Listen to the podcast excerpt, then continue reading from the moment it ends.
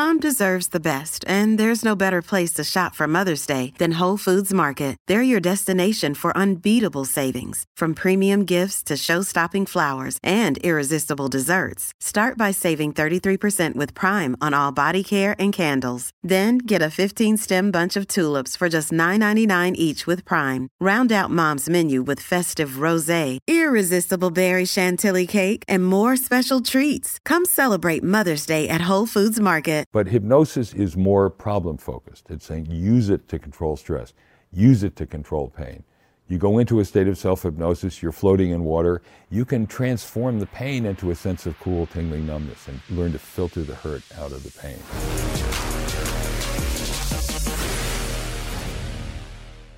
Dr. David Spiegel, welcome to the show. Thank you, Tom. Glad to be here. I'm very excited. So, this is a topic, hypnotism, that I have long been fascinated by, but never met the right person that was taking a serious look at it. So, I've had obviously encounters with stage hypnotism, which is fun, but not exactly the kind of thing where I want to rush up on stage and have somebody hypnotize me. Good. And so, in the episode today, I want to really understand what hypnotism is, what it's good for, how it relates to an analytic tradition. You talk about Freud in the book. It was really interesting. You you elevated my thinking around what hypnotism is and what it could be used for.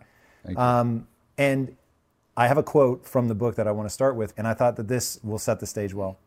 If you can measure it, it's science. Everything else is poetry. Yet, assessment techniques have limitations. In the therapeutic odyssey, the clinician is best guided by both the science of Apollo and the poetry of Dionysus. Hypnosis is a fertile phenomenon for exploration by both the researcher and the clinician. It is a style of concentration, not a therapy, a capacity, not just a mystery. When the therapist employs trance and treatment, he is making maximum use of his patient's hypnotic capacity and motivation for change. All right, that's a pretty heady exploration that comes at the end of the book. So I had Right. had a lot of lead up before I heard that passage. Yeah. But what does that mean exactly? Well, Tom, um, I'm glad you uh, pointed that out. And it is, hypnosis is a state of highly focused attention. It's a naturally occurring state. It's an ability that many of us have and we underutilize. You know, we don't, our brains are the most powerful organ in our bodies, uh, but they don't come with a user's manual. And so there are a lot of things that our brains can do that we're not fully aware of. So when you get so caught up in a good movie or a play that you forget you're watching the movie, you enter the imagined world, not the real world, uh, that's a form of self hypnosis. And one of the things that people misunderstand is because in states like that you tend to suspend judgment, you have great power to do things you may not have thought you could do. Like what? Well, right now you have sensations in your bottoms touching the chair, and hopefully you weren't aware of that until I mentioned it. If I did, we could stop now. Uh, we do it all the time. Your brain has the ability to say, this sensation is important, that one's irrelevant, mm. don't bother with it, to dissociate aspects of sensory or cognitive experience. And we can learn to employ that and control it. It's where people make a big mistake about hypnosis. They think it's losing control. Hmm. It's actually a powerful means of gaining control. It doesn't look like that from the outside. I've heard you say that before. And hmm. later, so you and I checked before we started. I did not think I was hypnotizable. Right. Uh, because of an earlier experience that I had. And you said that given the real fast test, that I actually may be quite hypnotizable, Yes. which is exciting for me. Yes. But from the outside, looking at it, it looks like people are losing control. Like they even talk differently. Like it feels like some part of them is gone. And so I'm very curious in what way is it us gaining additional control? Well, it's a way of discovering other aspects of yourself that you may not be fully aware of. If something is gone, something else is there. And what we found is that hypnosis is really a form of cognitive flexibility. Your very ability to take in a different perspective, a different point of view, to experience writing uh, about a rainstorm as if it were raining outside when it isn't, is a skill. It's an ability you can use. It doesn't mean you're weak minded, it means you're flexibly minded.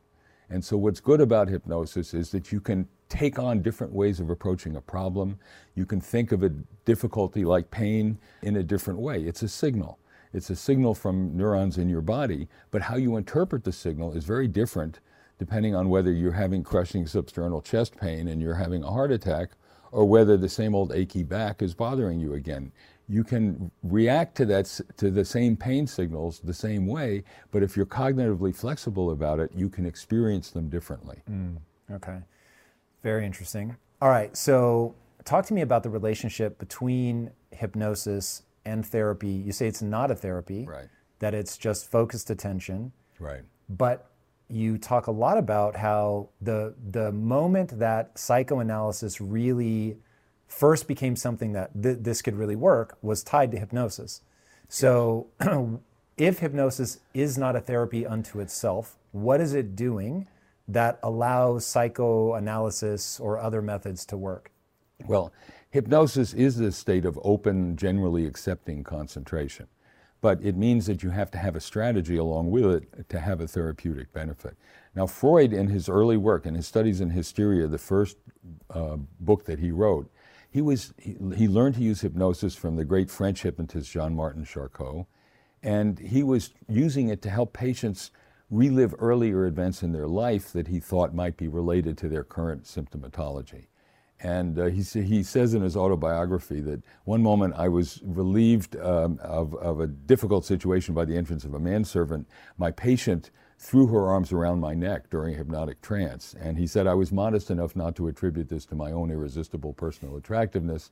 I discovered the mysterious element at work beneath hypnosis.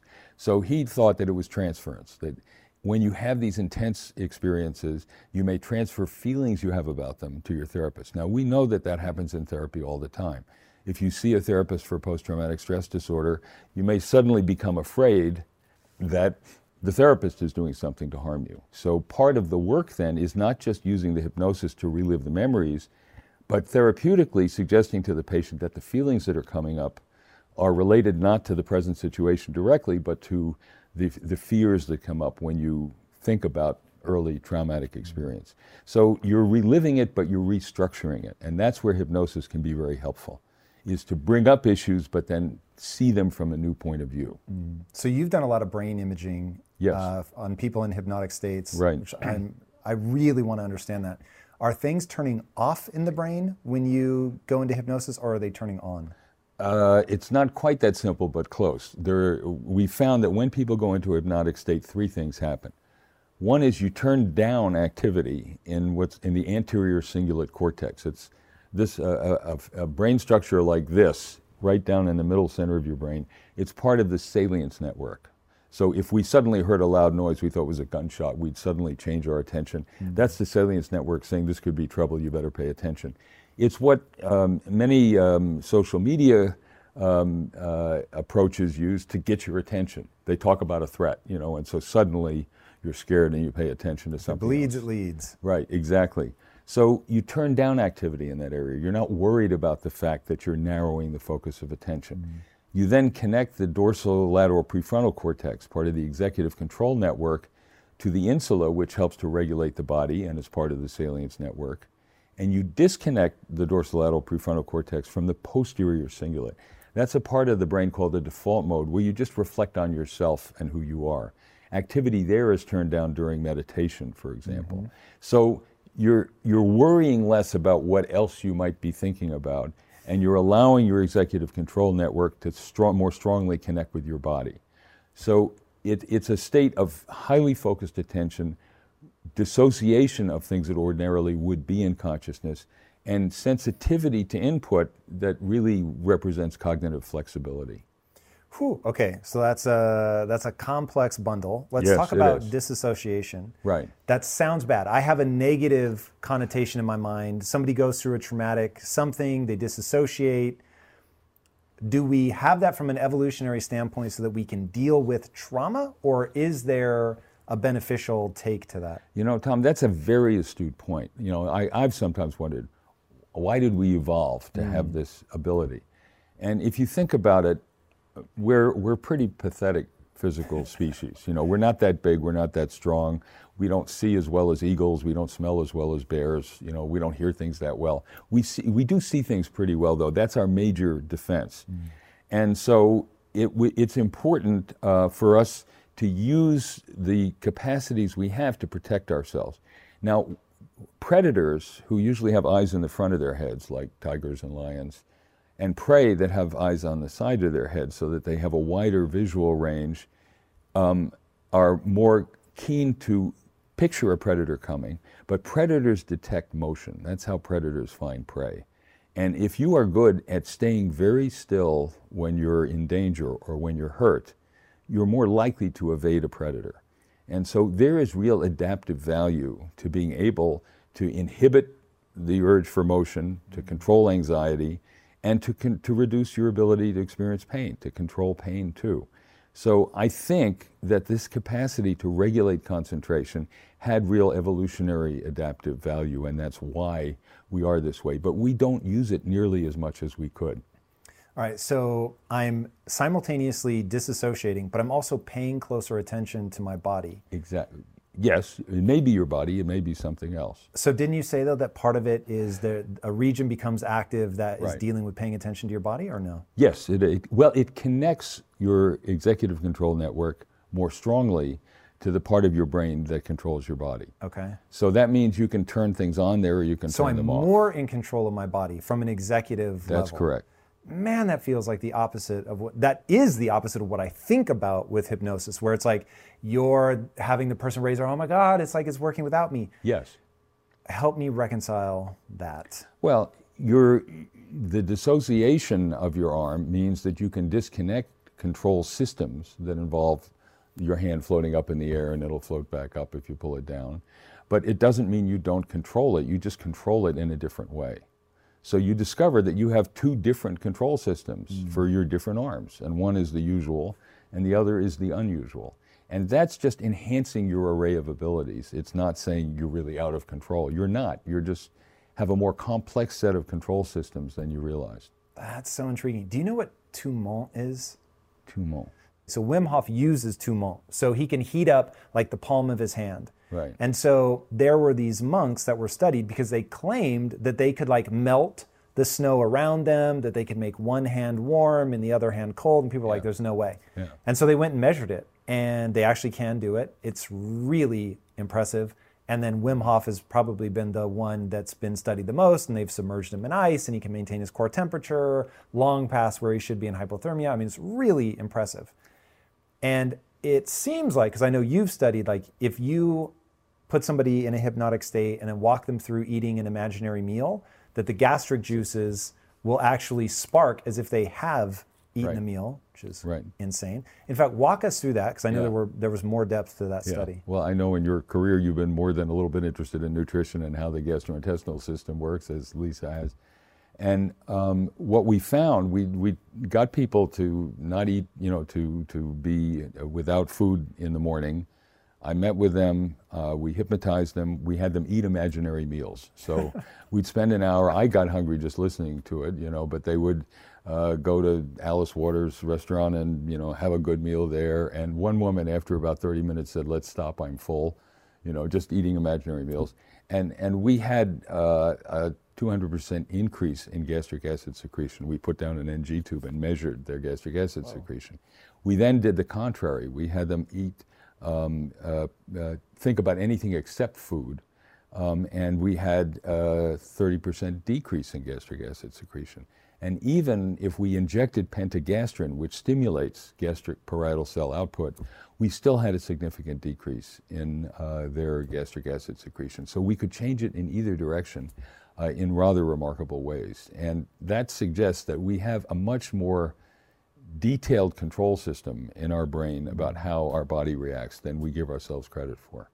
Yeah, that was one of the more surprising things in the book is so anything that gives me the ability to influence my what I think of as my subconscious, probably more sophisticated than that, but anything that allows me to do that becomes really um, enticing because when I'm anxious, I feel completely like I can't get my body to do what I want. And it's it's weird. So the way that it manifests for me when I feel anxious, it is exactly the way that I feel when I'm cold. So I feel unmoored is the easiest way to explain it. I just feel like I'm not grounded. I feel a little jittery and it I can feel the blood leaving the prefrontal cortex. You know, it's like I can just, I, I'm not at my sharpest, and I can recreate that feeling by getting cold because I now associate anxiety with that feeling. So it's really weird that I can, in some ways, I suppose, hypnotize myself into thinking I'm anxious when really I'm just cold, mm-hmm. which is bizarre. But the idea of being able to go in and slow that down, stop it, like get the blood flowing in my brain the right way again, slow my heart rate, slow my breathing. That would be incredible. Now, is so your ability to be hypnotized, you said, is more consistent throughout your lifetime than even your IQ. That's right. In today's highly unpredictable and rapidly changing world, the smartest move you can make from a financial standpoint is to actually understand how money works and how markets move. Because if you want to have any chance of investing your money wisely and growing your financial portfolio, you have to make a profit. And the only way that you're going to do that is either by setting and forgetting or actually understanding what's going on at a macro level. So whether you're a seasoned investor or someone looking for extra guidance, today's sponsor, Yahoo Finance, has got you covered with all the tools, data, and news that you need in one place to grow your knowledge base around what is happening in the world of finance and to make sure that you have the right goals and you're executing well. Yahoo Finance makes it easy to consolidate your accounts so you can effectively and efficiently manage your entire portfolio.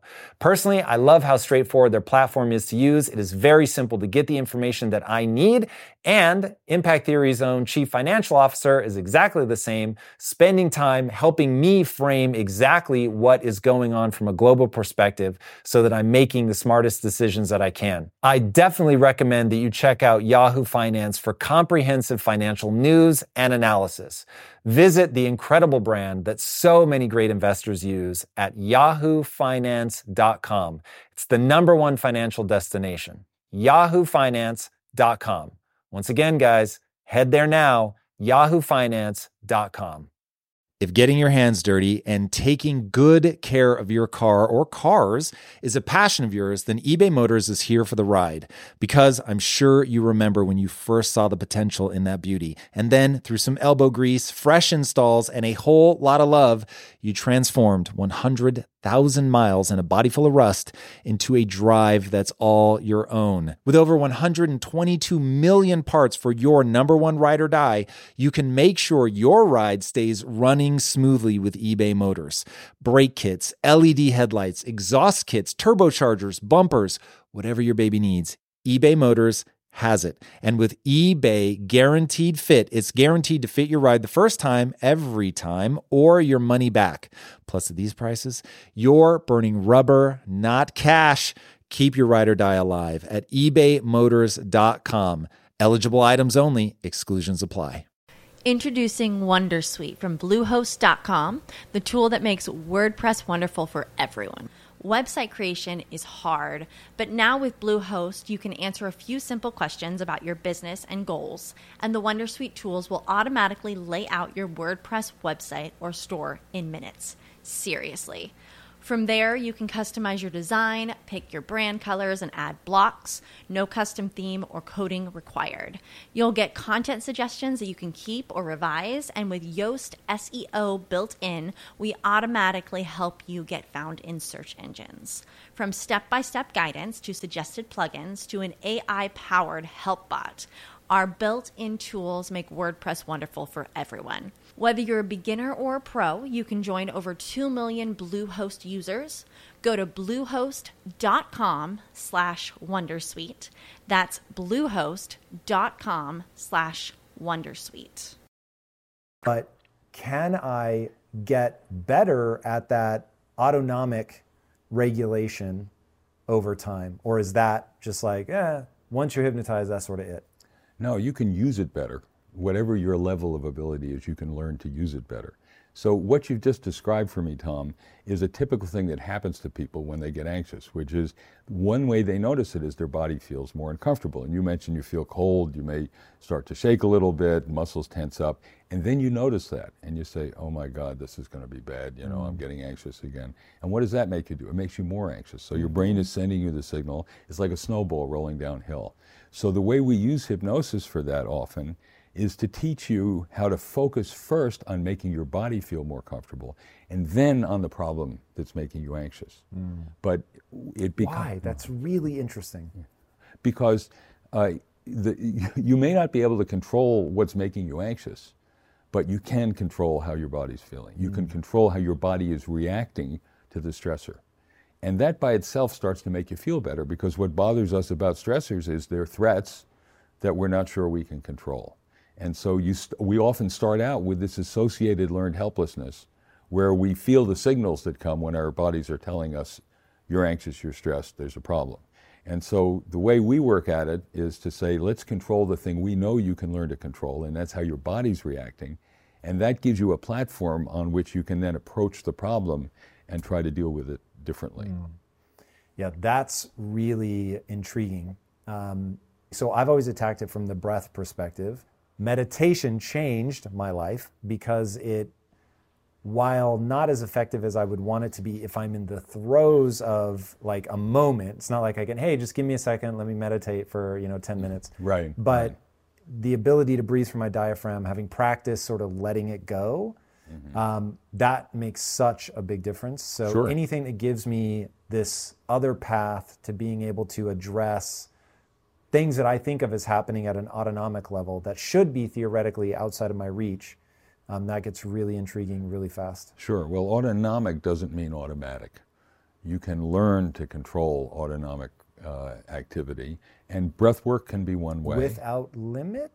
No, not without limit. There are limits, but you can do it. We, we tend to think it's something happening to us because it's happening to our body. But our bodies are controlled, every part of our body is controlled by our brain, and there are ways of managing how the body is responding. You know, breath work uh, is a very interesting thing too because breathing is normally an automatic function, but we can take it over and do it anytime we want. Mm. So, and the control system for it is right at, at- below the brainstem, in the brainstem, and it, it, it's a place where it's right at the edge of conscious and unconscious control. And so taking control in breathing can be very helpful. Yeah, no doubt.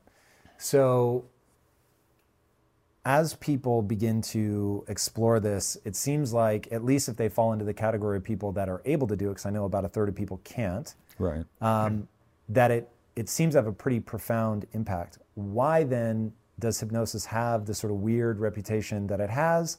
And why is it, if it was being used pretty um, out in the open? I mean, so you have a guy named Mesmer, which is where we get the phrase mesmerize. That Right. was back in what, the late 1800s. It's been around for a long time. So Really, why has it struggled to gain, I'll call it legitimacy? Well, hypnosis um, is the oldest Western conception of a psychotherapy. It's the first time that a talking interaction between a doctor and a patient was thought to have therapeutic benefit. But And who was it? Was that Freud? Um, well, it was Mesmer. Mesmer, you was know, he demonstrated that people could go and have these pseudo seizures and all kinds of things. He became the go-to physician in Paris uh, for a long time until the other physicians got unhappy about how much of their business he was taking. Um, and he was discredited because of his theory of why hypnosis worked. He called it animal magnetism. He thought there were magnetic fields in the therapist's body that influenced the magnetic fields in the patient's bodies and corrected them. Even though he was using hypnotism? Did Yeah. he understand what he was doing? He, he had a theory, and he, he knew that he was influencing people. He knew it could change things that happen in their bodies. Would he have them stare at a single point or watch a watch? He would he would sometimes do that. He would, but he also put them next to what they called baquets in France. They were f- uh, tubs filled with magnetic filings, and the idea was a weak magnetic field, and that maybe the magnetism would change the magnetic fields in their bodies. Um, that wasn't true, and so a French commission that included our own Benjamin Franklin, who was having fun in Paris, the brilliant chemist Lavoisier, and a doctor well known for his work in pain control, Dr. Guillotin, the inventor of the guillotine. He kind of created the mind body problem. They were all on this panel. They decided that he was wrong about magnetic fields, which he was wrong about. But they kind of threw out the baby with the bathwater, and it unfortunately, a lot of hypnosis has been associated with stage hypnosis, with uh, people who don't know anything about doing psychotherapy or assessing medical problems. And so it got a bad rap. But then, you know, there have been bad drugs too. There have been snake oil salesmen forever. And somehow we don't see medication as necessarily being bad in the same way that we have with hypnosis. So it got a bad rap, but it's still around because there's something powerful and helpful about it. Yeah, it's really interesting. So one thing that stage magicians do, that the post-hypnotic suggestion, where it's like, hey, you're going to go back to your seat, and when you hear me say chicken, you're going to yell out. A, is that real? Does that work? And if it does work, why?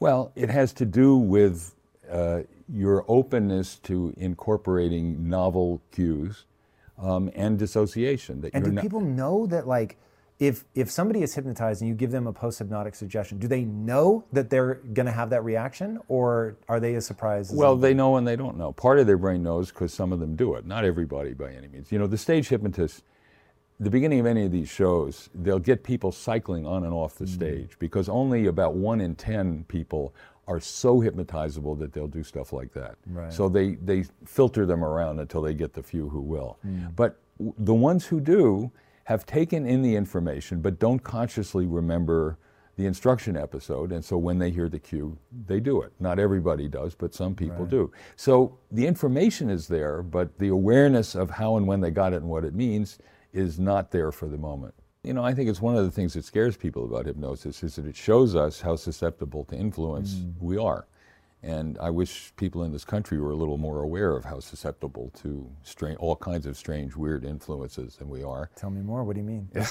Well, people are willing to believe just flat out lies. You know, they're willing to believe stuff that we And all are know they is not hypnotizing themselves because they well, want I to believe it? Or I think I think some of them are. I think a lot of the uh, people are just it's they're going with the in, the content rather than the context of what they should know is going on. So they're dissociating what they say they think is true from what they know couldn't possibly be true. that's really interesting. So you've referenced hypnosis being like looking through a telephoto lens, Right. where you see with more clarity something, but it's completely devoid of context. That's exactly right. And so if you strip away the context or alter the context, you may think things are true that simply are not. And you know, going back to your your magic thing, you know, there's a magic wand, and there is some connection between the magic wand and the hypnosis. You know, the old idea of the dangling watch, mm. which is you get somebody to pay attention to what you want them to pay attention to, and not what else is going on around. So And you so can that clicks them into that narrowed focus. exactly right. Okay. And so simply the act of narrowing one's focus puts you into a hypnotic state if It- you are if you're it. hypnotizable yes it does and that's what you do in a hypnotic induction you get people to focus on a very narrow set of things see what you can observe and feel about them and that can be an induction into a hypnotic state and it can occur in a matter of seconds it doesn't take That's minutes so or weird. hours to do Okay, so we get in this hypnotic state. In fact, I, this may be interesting to combine these two things. So you've said basically all kids are hypnotizable. Right. And from the age of 5 to 10, 6 to 11, somewhere around in there, it's just like maximum hypnotizable. you, you call your kid into dinner he doesn't hear you he's out playing he's and that's what's so wonderful about childhood is work and play are all the same thing. You just get totally absorbed in it. And so yes most most eight year olds are in trances most of the time. Kids are little sponges. They want to take in everything. They don't judge it and keep it at a distance. They just mm-hmm. take in whatever is going on. It's a wonderful learning strategy. And children you know human children have the most profound periods of dependence of any creature. So they have to learn how to live. And being open and accepting concentrating very intently is a good learning strategy and so i think that's one reason that children are so much like that but as they go through adolescence and they learn what we call formal operations, they learn logic, you know, that a tall, skinny jar doesn't hold any more water than a short, fat one. Mm. They tend to employ critical judgment more. Their prefrontal cortexes are growing at that time. And so they learn to balance taking in new information with evaluating and thinking about it, which is also a very useful human skill. So some people retain that kind of more childlike ability to just take it in and go wow and feel in, absorbed in it. And other people develop a more logical, orderly, step by step process of learning, and that can work too. If you strive to perform your best in life, bringing your energy and abilities into everything you do, then it only makes sense that you would want to be out on the road with that same power, agility, and performance that everyone expects from you. And there's no better option than the most desirable, advanced, and dynamically capable SUV yet, the third generation Range Rover Sport. You guys know I love staying on the cutting edge with technology, and the Range Rover Sport's cabin features advanced technologies such as active noise cancellation and cabin air purification, a must, offering you and your family and friends new levels of comfort and refinement while traveling. The Range Rover Sport provides an instinctive drive with engaging on road dynamics and redefines sporting luxury for the power, agility, and performance you demand in every area of your life. Explore the Range Rover Sport at LandRoverUSA.com. That's LandRoverUSA.com. Okay, so talk to me about how we go about the reframe, the recontextualization. Hypnosis is used a lot in pain, it's used a lot in trauma, Right. age regression, like all of this stuff. So I, there might be two things there. So one, you've got reframing, which I assume would need a therapist. And then the other one is accessing something in a context dependent state or a conditionally dependent state. I forget the words you use in the book, but mm-hmm. like that you have to re be in that same disassociative state or whatever to remember. Um, Right. What what is that? Well, I think that when many people are traumatized, they will often say that they everything else disappeared. Some many sexual assault victims say they experienced the rape as if they were floating above their bodies, feeling sorry for the person who was being assaulted. Um, you see pictures of people after 9/11 covering their mouths and unable to say anything. You go into an altered mental state. And so one reason that hypnosis can be so helpful in with people who have been traumatized is that they can get into the congruent mental state. And they will sometimes tell you that they remember things or aspects of the trauma that they had not thought of in the interim period. And you can also help them see it from a different point of view. So, for example, I, I was asked to see a woman who had been through a, a violent sexual, attempted sexual assault. Um, she wanted to picture, better picture the assailant's face. It was getting dark. And um, as we went back and relived it, she's clearly getting upset again the way she was at the time. She said, You know, I realized something that I didn't let myself see before. He doesn't just want to drag me upstairs and rape me, he's going to kill me. And so I asked her to just try and stay with that feeling for a little bit. And then I said, Now I want you to picture something else on the other side of this imaginary screen. Your body is safe and comfortable. You're not going to be hurt now. I want you to picture what you did to protect yourself. And many assault victims don't think of that, but everybody has a strategy to try and stay alive. And she said, You know what? He's surprised that I'm fighting that hard. He didn't think I would. Now, she wound up with a basilar skull fracture as a result of fighting him off. But she realized, you know, I may have saved my life. And so it gave her a different perspective on the traumatic experience. Mm-hmm. And hypnosis can help you do that in a hurry to get allow yourself to be aware in a controlled way where you know it's, it, you can turn it on, but you can turn it off. And then picture also a different aspect of the traumatic experience. We call that restructuring, cognitive restructuring of what the event is. And that's a way to help people deal with trauma. So, what do people mostly come to you or any clinician that uses hypnosis for? And is it something they have to keep coming back, or how does that? Well, what I try to do, Tom, is uh, they come for problems like pain, uh, stress, anxiety, insomnia, difficulty sleeping. Uh, they, they come to stop smoking, uh, to eat better, to, to lose weight, um, and eat more, more healthily. Uh, and um, I assess their hypnotizability, teach them how to use self hypnosis. I will sometimes see them several times. For people with complex trauma histories, I'll often see them many times to try and help them work through the trauma. But what we tried to do is come up with a way that they could still get much of the benefit of working through the experience, but not have to co- keep come see me or another clinician. So with the Reverie app, they can hear my voice, go through the same procedure, but modified depending on how they're reacting to it, and put themselves to sleep. Um, we, we had one woman who said she was a little upset with how the app was working, but she said, I want to tell you this is the first time I've slept in 15 years, so I really want to make sure that this works as best as possible. So it, it's a kind of compromise where they can get the benefit of the expertise without having to keep going to and paying uh, a clinician to do it time and again because it really is learning to use your own internal ability. And once you've learned that, people do it for themselves. I have cancer patients whose pain over a period of a year got reduced by 50% on the same medications. Just when they feel that pain in their chest and they think it's another tumor, they just go into a state of self hypnosis. Imagine they're floating in a bath, a lake, a hot tub, or floating in space. Why floating? It, you know what? It's just it. it I, I've known a few people who don't like it, but most people have pleasant associations. They take a bath, I they get in a hot tub. You like do too. when when I have trouble falling asleep, and this is without ever being prompted, I Right. imagine myself floating in the ocean, sinking. I don't know why sinking, Huh. but I imagine myself floating to the bottom of the Marianas Trench, and that should be terrifying. Yeah. But I imagine the water is warm. And there's just something so enveloping. I don't know if it's like a womb thing. Oh, that That's sort of sounds what. I've always Yeah. read out of like my own desire to imagine myself completely encased in water and just sinking, sinking, sinking.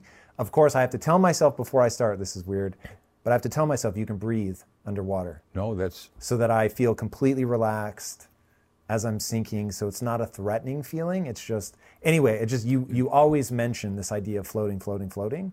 I was just curious. Because that resonates with me so well, I just didn't know why it's so universal. So listen, folks. You know, he'd be, you'd be a really good hypnotist because you give a very nice description, and the fact that you think about that concrete potential problem. You know, how could you be floating down under the ocean and still breathing? And you take care of that is exactly what is needed for people who are letting themselves go and allowing themselves to feel this alteration mm. in sensation. So that's that's good hypnotic instruction, and it obviously works for you. Yeah, it's interesting. It it works sometimes, but I would really like to get way better at it. Sure. All right. So going back, people come in, they come in for all these things. You tell them to imagine themselves floating, and then we were just about to get into how that helps. Well, that's one of the things. I mean, it depends on what the problem is, but typically, um, for stress management, for example, I'll say, imagine you're floating in a bath, a lake, a hot tub, or floating in space. Now, notice how quickly and easily you can use your store of memories and your imagination to help yourself and your body feel better. So we get them immediately, and one of the wonderful things about hypnosis when it works is it works right away. You know, you don't have to wait. You don't have to take it on faith that if you keep doing this for three weeks, you know, you'll start to feel better. Um, you can see whether or not it's helping you. And if you feel that sense in your body, you say, you know, if I can make my body feel better in this way, sometimes the way I'm approaching problems may make it feel worse. So you're learning that there are ways that you can control your body. And then I have people picture on an imaginary screen on the one side something that's stressing them out right now. But with this rule, keep your body floating. So you're floating at the bottom of the ocean, but you're picturing this problem. Your body's feeling better now. And then I say, on the other side of the screen, picture one thing you can do to help with that stressor. It may not be the perfect thing, but it's something. So you're beginning to control how your body reacts, and you're beginning to control your mental strategy for dealing with whatever the stressor is. And so it's teaching you to step by step enhance control, take stock of it, how well you're doing, and then continue to use it to better solve the problem. Yeah, it's so interesting to be methodical, to just keep coming back to it. It reminds me so much of meditation. In fact, mm-hmm. what what are the differences between meditation and hypnosis and are they the same? Well, they're similar, and there's something about changing mental states by itself that can be therapeutic. So, mm-hmm. you know, if you make the mistake of reading a really nasty email at 11 p.m., you think, oh God, what am I going to do? You have trouble going to sleep. And the next morning, you've got a night's sleep. You say, oh, that, that guy again, I can deal with that, you know. And so changing mental states changes your perspective on situations. So that by itself is good. Hypnosis is more Western. It's problem solving. You know, it's done for a purpose. Whereas mindfulness is meant to be a way of being, training your brain to have open presence, to just experience things without judging them, uh, to develop a sense of compassion for other people, to do a body scan and check out different parts of your body. But it's it's not per se designed to solve problems. It's designed to just be differently. And then if you are, you may solve problems. I have great regard for that. But hypnosis is more problem focused. It's saying use it to control stress, use it to control pain. You go into a state of self hypnosis, you're floating in water, you can transform the pain into a sense of cool, tingling numbness and learn to filter the hurt out of the pain. Um, or you can say, you know, I'm going to use dissociation. I'm going to leave my body here floating and I'm going to go somewhere else I'd rather be. And, and you find that that's another way that you can disconnect yourself from the pain cessation. So it's, it's similar, but it's not the same. And different parts of the brain, to some extent, are involved. Mindfulness is more turning down activity in the posterior cingulate cortex, turning down your awareness of self and what it means. Whereas hypnosis is more turning down that salience alarm network uh, and saying, yes, it may be there, but it's not going to bother me as much as it did before. All right, let's talk about the three personality types because it has pretty big implication Yeah. into who's hypnotizable, some potential pathologies that people might have. So you've got the Apollonian, Right. the uh, Dionysian, Right. and the, Odyssean, Odyssean. yeah. Uh, what's the difference? So the Dionysian, uh, Dionysus was the god of pleasure and celebration in Greece. I like and- them already. there you go. You're there. And and the idea is these are people who lead with their feelings, who have experiences, who can fully absorb themselves in experiences, and that's like people who are very hypnotizable. They just get totally engaged and engrossed in the experience, and just the experience itself is its own reward. It's an autotelic or self-rewarding experience. People like being there because it just feels good to do it. On the other extreme, you have the um, uh, the Apollonians. Apollo was the god of reason. They value rationality over all else. They don't believe anything they haven't read somewhere, and they think through everything logically and have trouble allowing themselves to put feelings first and just think things through. And those people tend not to be very hypnotizable. And I approach, I treat them, but I in a much more step-by-step, logical, linear way. The Odysseans for Odysseus, who would have these grand adventures and then come back and reflect on what they meant, um, are sort of more in between, where they'll allow themselves to feel, but then pull back and wonder, feel bad about it. Uh, they can be prone to depression. You know, they reflect on what happened and they're unhappy about it. So those tend to be the three personality types that we identify with. Uh, the the Odysseans are mid-range in hypnotizability. The Dionysians are high, and the Apollonians are low. Okay, and so where does this start to get into pathology? Well, we find um, that people who are mid-range, the, the Odysseans tend to be more vulnerable to depression, if anything. Uh, the the Because uh, they ruminate? Yeah, because they ruminate about it. They have the experiences, but then they ruminate about them and go over and over, and sometimes have a lot of negative self-talk about why did I let myself do this? What kind of person am I? They overgeneralize a bad experience to be a judgment about who they are, and they start to feel hopeless, helpless, and worthless. So it can degenerate into a kind of depression. The Dionysians are more f- prone to um, psychosomatic disorders, to uh, what we used to call hysteria, the conversion disorders. They'll have Conversion non, disorder, what's that? non-epileptic. It, it's now called functional neurological disorders, where they'll they may be people who have a seizure disorder, but they'll have non-epileptic seizures where they're they suddenly start to shake as if they're having a seizure, and it becomes a dramatic expression of a conflict. So uh, I had a patient who um, was a member of a very fancy wine family in, in the Napa Valley, and she was the only one in the two generations that would talk to both sides because the fathers and the sons were in court fighting with each other all the time. And she started to develop these seizures. She was trying to just make peace and get everybody together for Thanksgiving dinner, and people were everybody was yelling at her. And she decided she had to do something when her daughter had a baby, and they wouldn't let her hold the baby because they were afraid she'd have a seizure. So I did two things. She was very hypnotizable. I had her bring on a seizure. She made it happen, and then I taught her to make it weaker and weaker. So you can you can't stop it right now, but you can start it, and that's a way of teaching mm. you control. And I said the other thing is, when your father calls you and starts yelling at you on the phone, hang up on him. She was calling him every day, and he'd always yell at her. I said you don't have to take that. So teach him a lesson, and just don't talk to him until he stops doing it. And she's now holding the baby. The kids are growing up, and she's doing fine. So she could express herself more in action than in words, and I was trying to help her learn to provide structure uh, to that situation. All right, we get our hooks into this through different means. So it could be meditation, it could be hypnosis, it could be a psychoanalytic tradition. but finding ways to acknowledge. I'm putting that, I, you never said that, so I'm putting those words in your mouth, but that seems like you can get on board with that. Uh, and then reframing it. And that hypnosis is a great way to get us into a hyper sense of concentration, but with some disassociation in there, so that we're altering the way that we perceive things.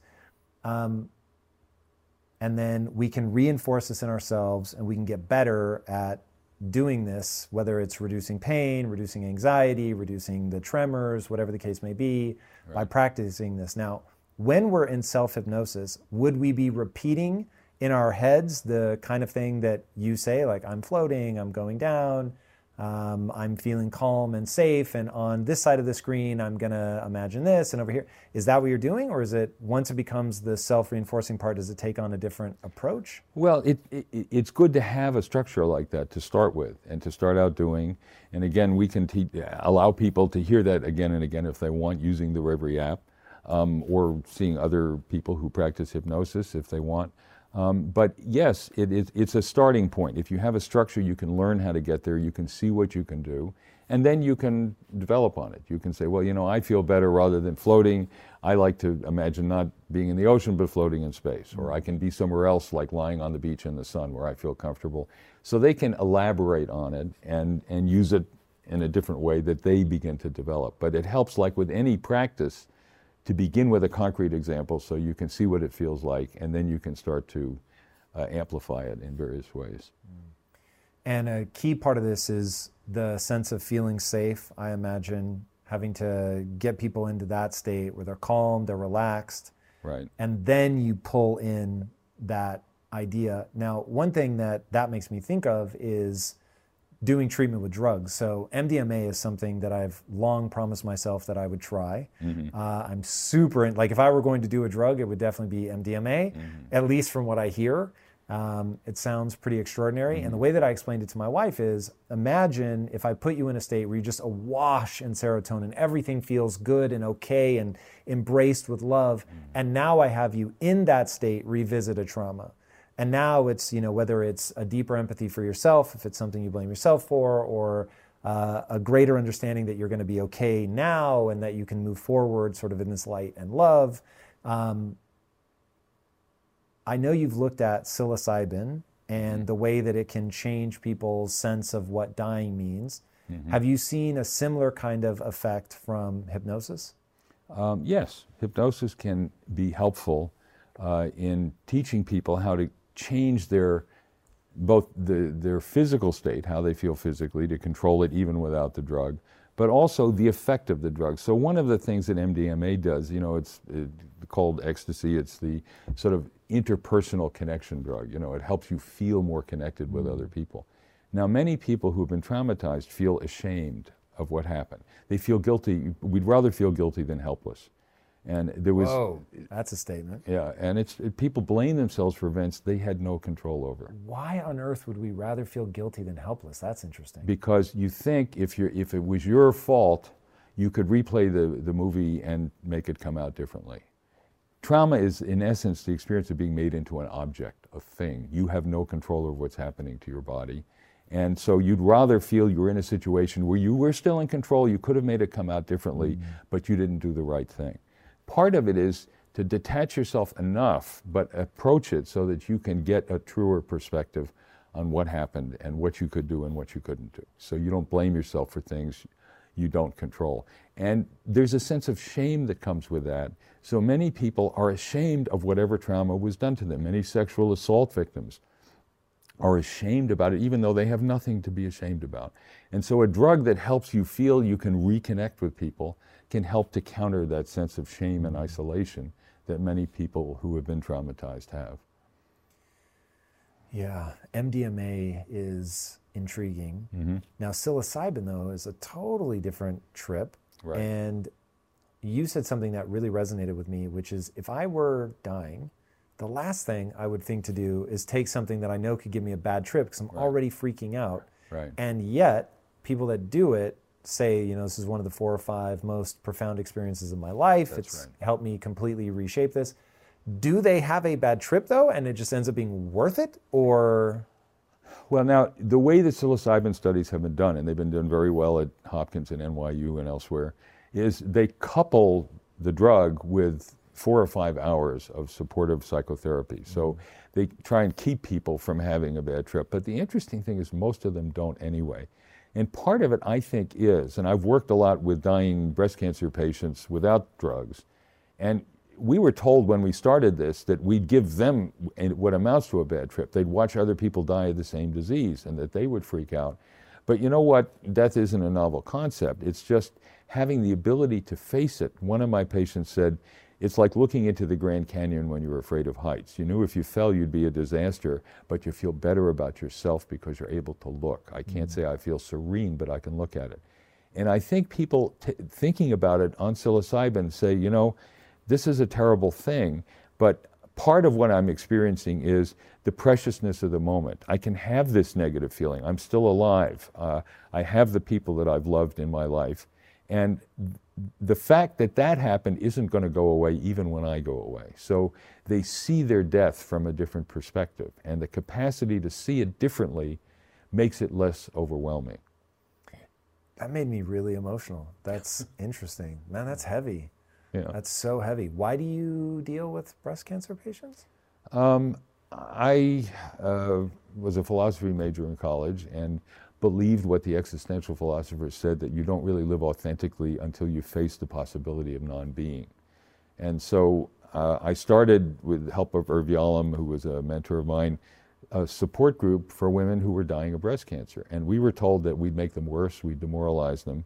But we wanted to see if it would be a way to actually enrich their lives as they were facing the end of their lives. And that's what we found. Hmm. And we found that they were less anxious and depressed, they had less pain, and in fact, in the first study we did, we found that the ones who were randomly assigned to the group therapy actually lived 18 months longer than the control Whoa. patients. Now, they weren't cured of breast cancer, but they lived longer. So, hmm. providing intense emotional support can help people help their bodies cope with a, even a very serious illness. Wow. Okay. With that, you ready to? I'm ready to try this. Okay, yeah, I'm so curious to see. Cool. All right. How do I like orient myself emotionally to maximize the likelihood that this will just get as comfortable as you can and okay. be open to what you feel. Put one arm on either leg like that. Do I need to lean forward? No, you can just get comfortable as you can. You might take off your eyeglasses if you don't mind. I don't mind. Watch that. All right, so now please look straight ahead. And now look up to the top of your head, all the way up high as you can. And as you look up, slowly close your eyes. Good. Take a deep breath. Let the breath out, let your eyes relax, but keep them closed and let your body float.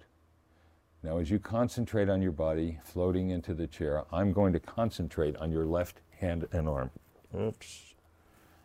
In a moment, I'm going to stroke the middle of your left hand, middle finger of your left hand. When I do, you'll develop a sense of tingling and numbness and lightness, and you'll let it float upwards. Ready? This is an exercise in your imagination. Just imagine your hand to be a big buoyant balloon and let it float upwards in the air higher and higher as the rest of your body feels heavy and relaxed. That's good. All the way up. Higher and higher.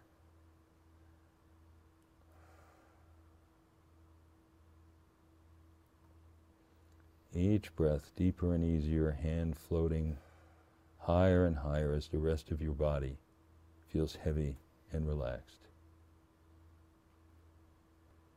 That's good. All the way up. The higher it goes, the lighter it'll feel. Each breath deeper and easier. That's good. All the way up. The higher it goes, the lighter it'll feel.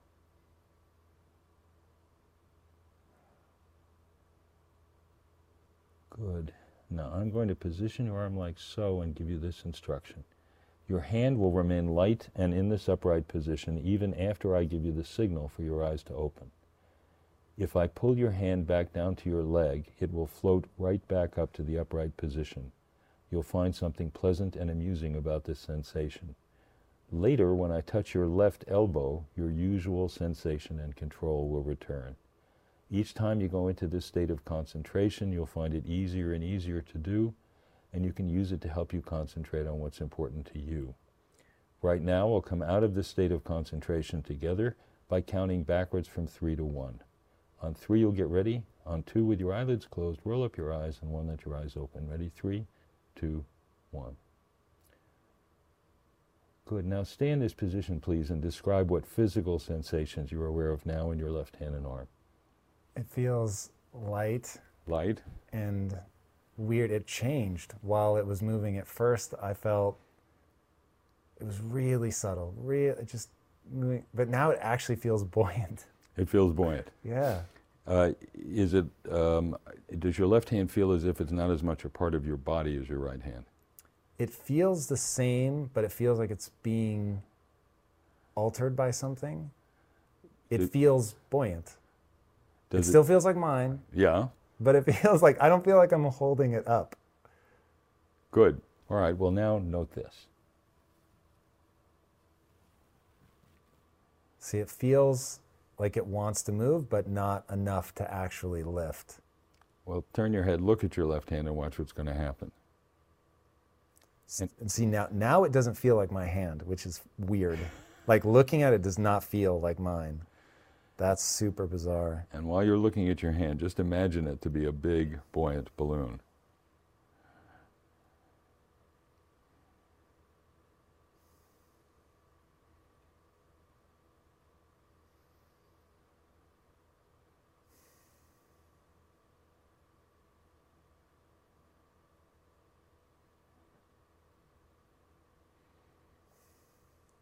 That's it. And while you imagine it to be a balloon, permit it to act out as if it were a balloon. Be big about it.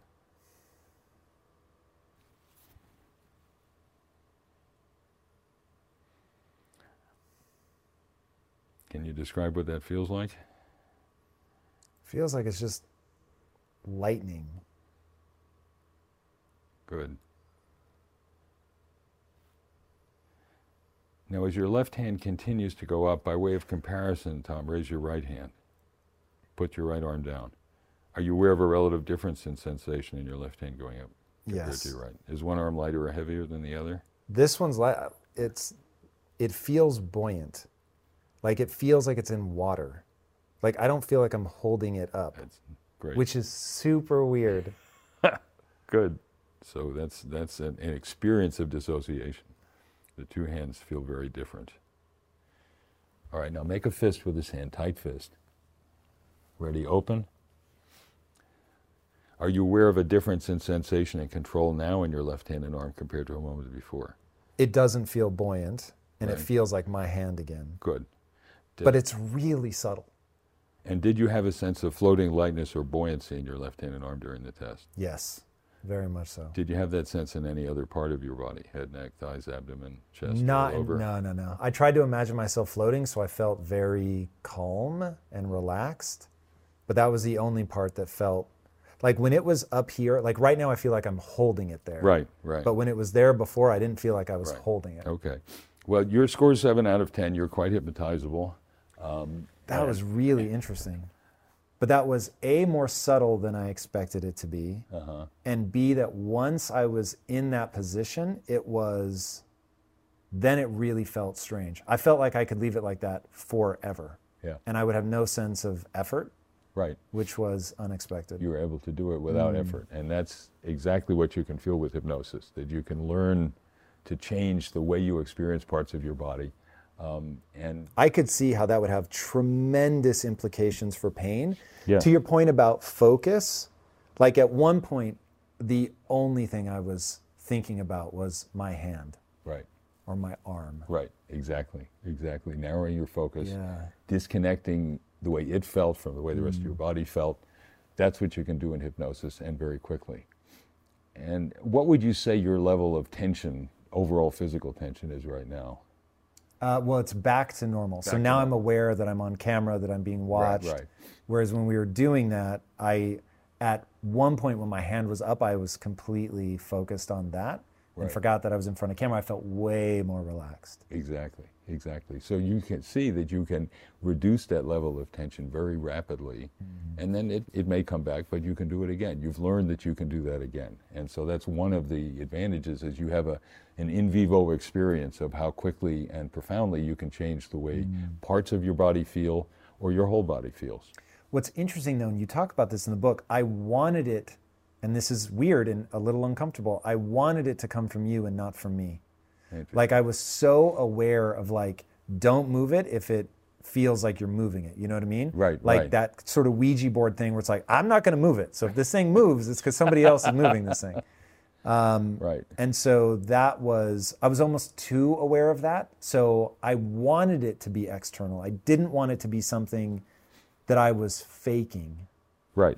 But it's it, it's a learning experience and one that you can learn to, to benefit from. And Mm. yes, it helps to have guidance into it, to see what the phenomenon is, to see how capable you are of experiencing it. But once you've learned that, you can I feel like I can do it again. Yeah. That's so weird. Like I can now, now that I'm thinking about it, I've got that tingling sensation in Right, my arm again. right. It's starting to feel light. That's really trippy.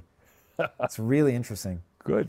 Good. Dr. Spiegel, thank you so much for coming on the show. Where can It's people connect with you? Thank you. They can connect with us on Reverie. You can go to the App Store and download the Reverie, R E V E R I app.